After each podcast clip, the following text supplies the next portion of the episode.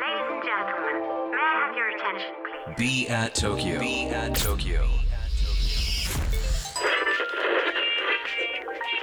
Cultural apartment. Cultural apartments. Be at Tokyo. Be at Tokyo. Cultural apartments. Produced by Be at Tokyo.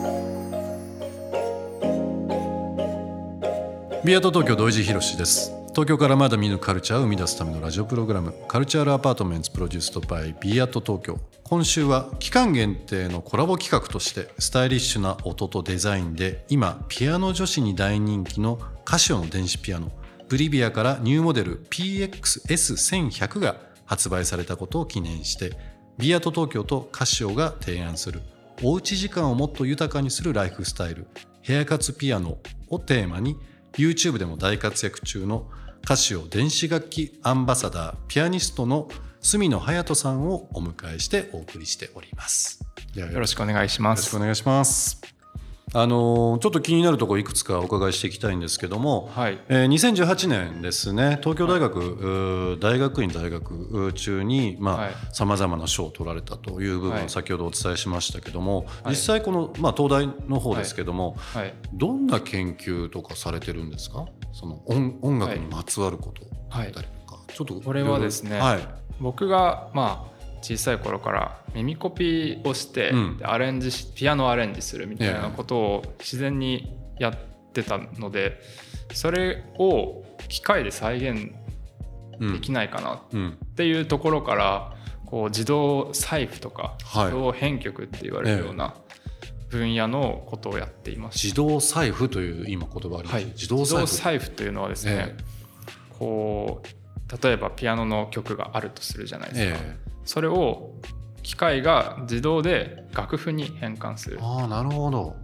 技術のことを、まあ、楽譜というか、まあ、どのタイミングでどの音が鳴ったかうんっていうのをこう判別してそこから楽譜にしていくみたいな、財布、はい、なるほど財布をこう機械的に行うっていうええのが自動財布ですね。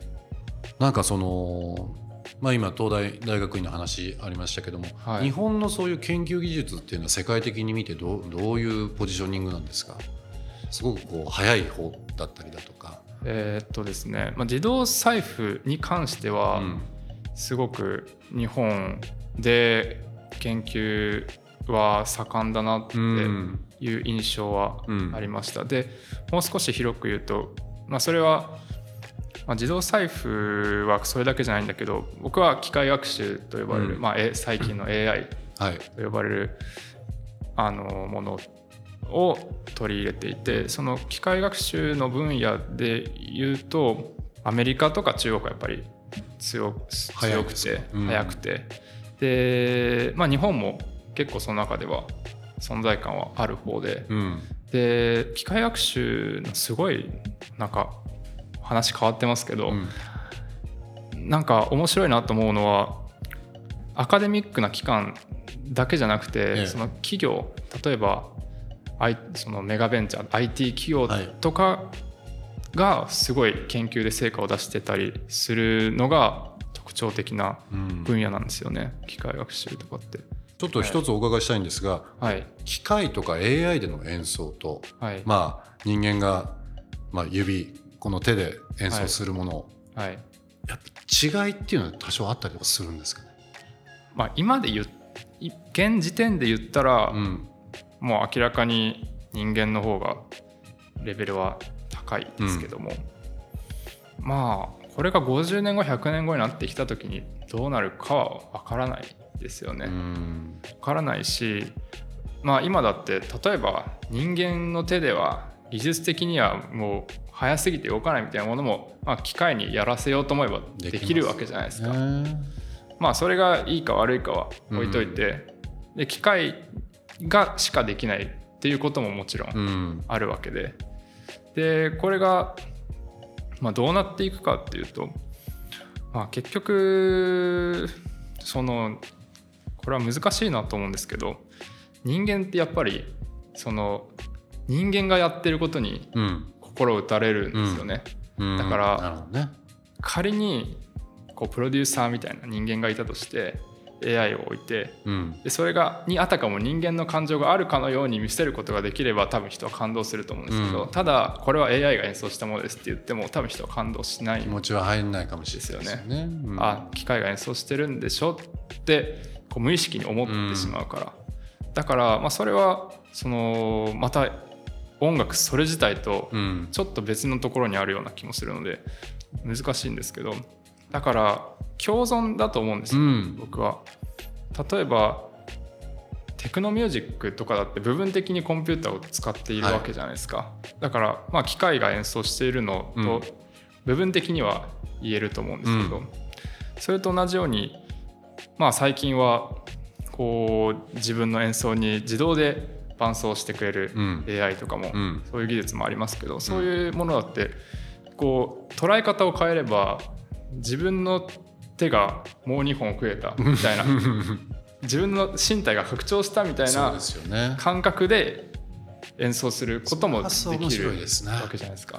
んそんな感じでこう自分の可能性を広げるっていう意味で AI が利用しできたらなっていうのは昔から思ってますそうですよね。まあ今日あの目の前にあのカショさんのですね電子ピアノおー PXS1100 うー新しいもの置いておりますけども、はい、まあこういったものも今までピアノってどうしてもはい。場所がすごくはい。場所取ったりだとか、はいえーしますけどもやっぱり卓上でできたりだとか、まあ、はい。逆にまあヘッドホンとかはい。使ってですけど、近所迷惑かかんないようなことも含めてですけどここ数年の進化ってすごいですよね。なんか電子ピアノって僕自分の中でそんな身近なもんじゃなかったんですよ。ピアノ弾けないしってあるんですけど、今日こうやって実機がありますけどもはい。かっこいいですもんね普通にね。いやそうかっこいいですインテリアとしても。鍵盤楽器の長い歴史あると思いますけどはい形もまあいわゆる仕組みもはい。変わらないってすごいですよね。そうですね。ね。もう100年前ぐらいからはうん。ほとんど変わってないですからね、うん。あとはまあ世界中の人が同じものをまあ弾けるというのもあれなんですけどやっぱりこう、はい。ピアノが1個あったりとかすると誰かしらがちょっと弾き始めたりとかして、ちょっと踊る人がいたりだとか、うんなんかこう世界共通でピアノ1台あるだけでもね。そうそうそう。やっぱピアノやってる身としてああんまりこう移動しにくいじゃないですか、うん。重いから、うん。でも移動させにくいからその場にある空間にあるんですよね、うん。ピアノって、だからそのピアノがある空間に行くと誰かがピアノを弾いてその周りの空間がこう、うん音楽に包まれるみたいなのってやっぱこうそこにあるからじゃないですか、うん。持ち運びにくいからこそのうん。その逆の魅力というかをたまに感じますねなるほどね。